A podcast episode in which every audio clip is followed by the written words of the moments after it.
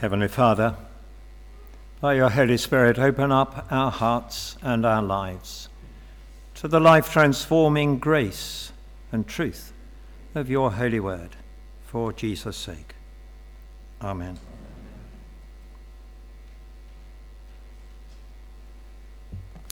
I guess, like many of you, uh, I greatly enjoyed watching some of the Olympics. There were some very special moments. I think the Brownlee brothers particularly caught my imagination uh, to get those two medals in the triathlon. Uh, and those that were competing in the games, uh, every time they were competing, they were surrounded by hundreds, thousands of other people in the grandstands along the route that the triathlon was going, uh, egging them on, encouraging them.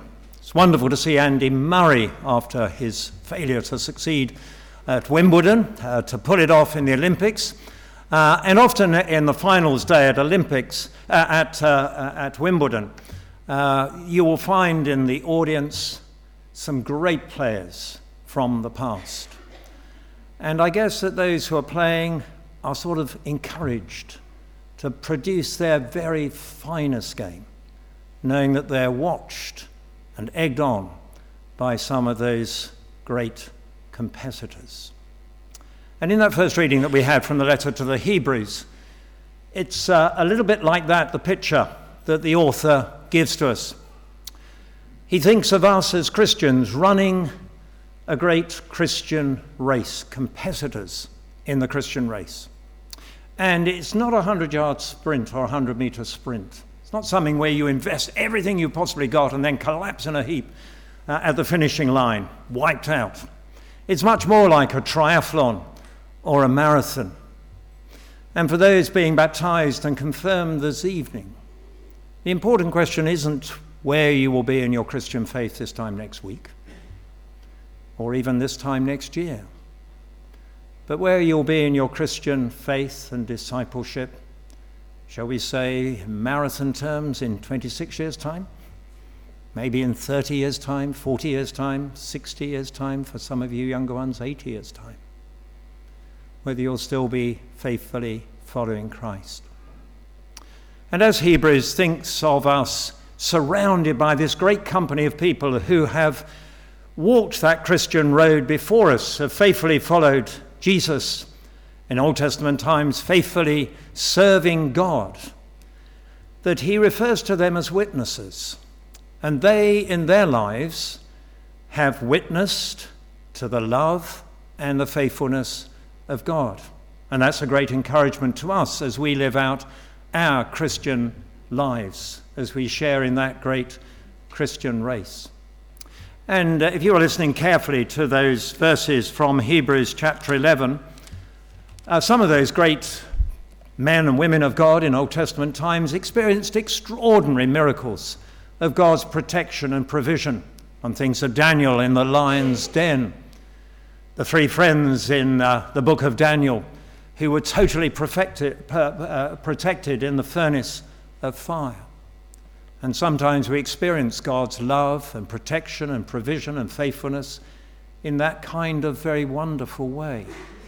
But then it went on to speak about people for whom things hadn't actually worked out terribly well. People have been sawn in half, people have been killed with the sword, people have been imprisoned. And yet they could still be witnesses to the faithfulness and the love and the provision of God in their lives. As we look around our world, as we reflect on Syria and so much of the Middle East at this time, as we look around our own country, aware of so many people for whom the going is immensely tough. And to be a Christian is no guarantee that the road will always be easy, that there'll just be a bed of roses. But we do have the assurance that whatever we have to face in life, that God's love and God's faithfulness are wonderful realities for us. And so, as we compete in that Christian marathon, Hebrews encourages us to have our eyes fixed on Jesus. And he uses uh, two expressions about Jesus the pioneer and the perfecter of our faith. Uh, the pioneer is a kind of technical expression at the time. It was used of an advance party in military terms that would go uh, maybe through the jungle and would clear a path, making it much easier for the rest of the army to follow on behind. And as we live out our human lives, the good times and the challenging times, it's good to know that Jesus has walked that way before us, our pioneer. That Jesus is God in human form. He lived a fully human life. He knew what it was to be hungry, to be thirsty, to be exhausted. He knew what it was to be misunderstood and abandoned, betrayed by his own closest companions.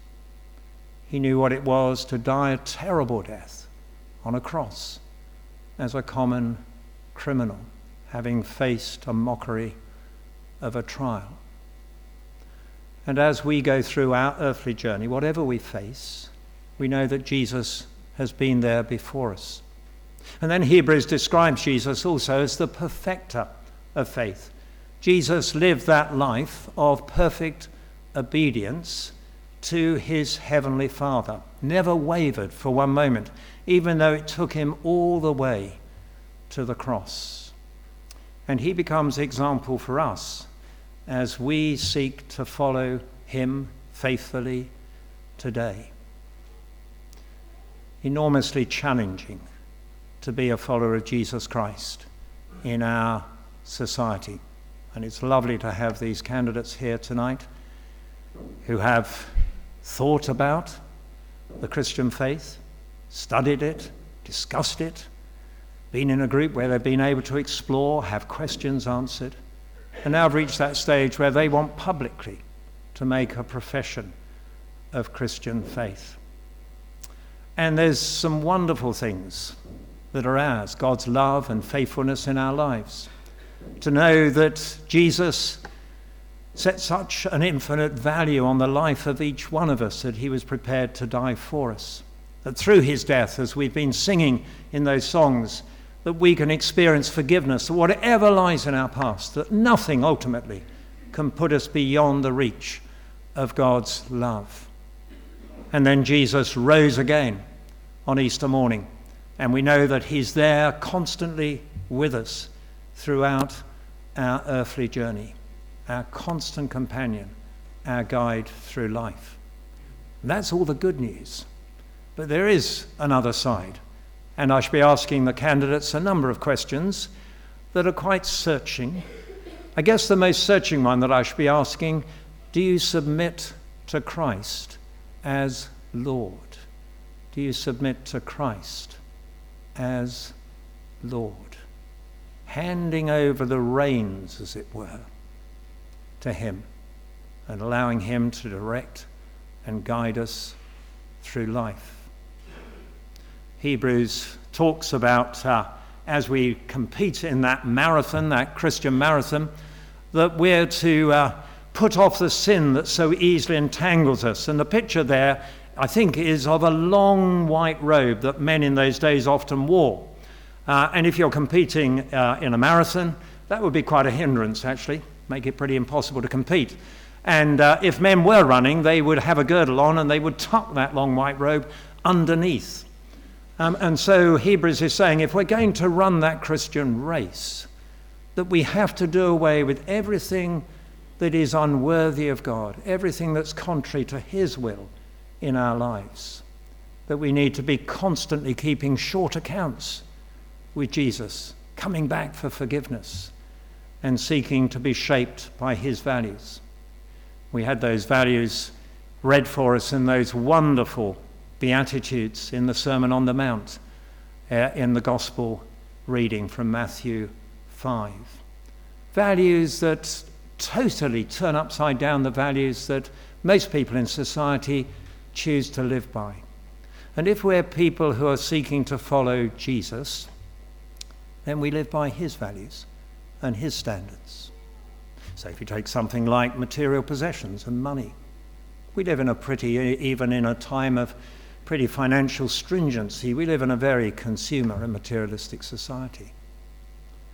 And Jesus says that we're to sit light to material things, that we're to put Him first over material things, that we're to be people who are characterized by generosity.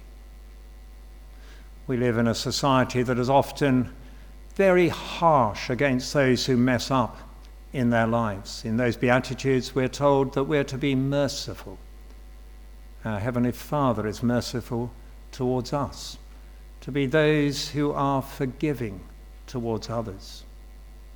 We live in a society where many, many people just think of themselves and haven't got time for anyone else. But as Christians, we're following a Jesus who said that he came as Son of Man not to be served, not to have people doing everything for him, but he came to serve. And we find him again and again doing his earthly ministry, putting himself out for the sick, for the deeply damaged people, for those on the edge of society, and showing God's compassionate, unconditional love to those people. And so, again, as Christians, those who follow Jesus, we're going to be those who are prepared to put ourselves out for others.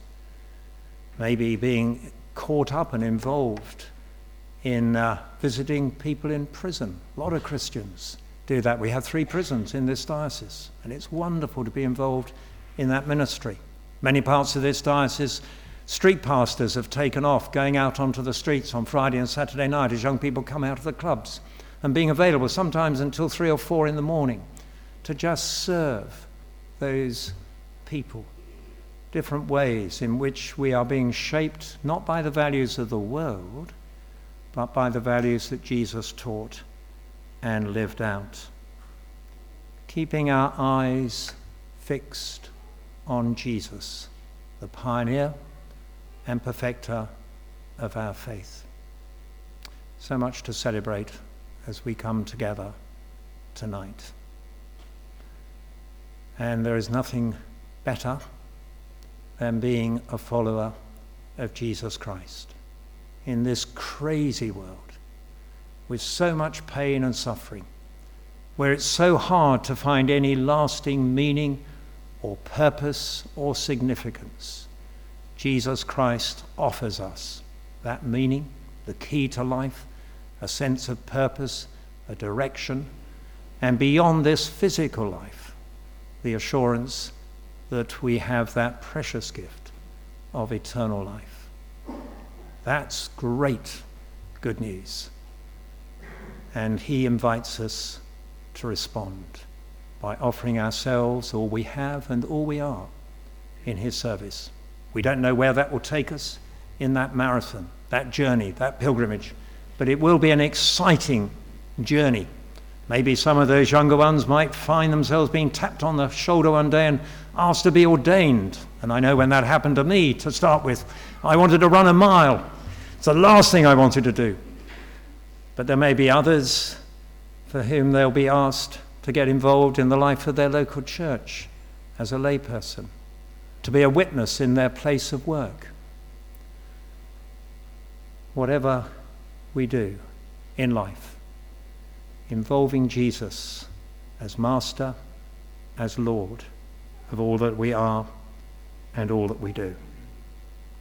So I'm going to just pray a well known prayer, which we can echo in our own hearts and lives. Thanks be unto thee, our Lord Jesus Christ, for all the benefits which thou hast won for us, for all the pains and insults which thou hast borne for us. O most merciful Redeemer, friend and brother, may we know thee more clearly, love thee more dearly, and follow thee more nearly, day by day. Amen.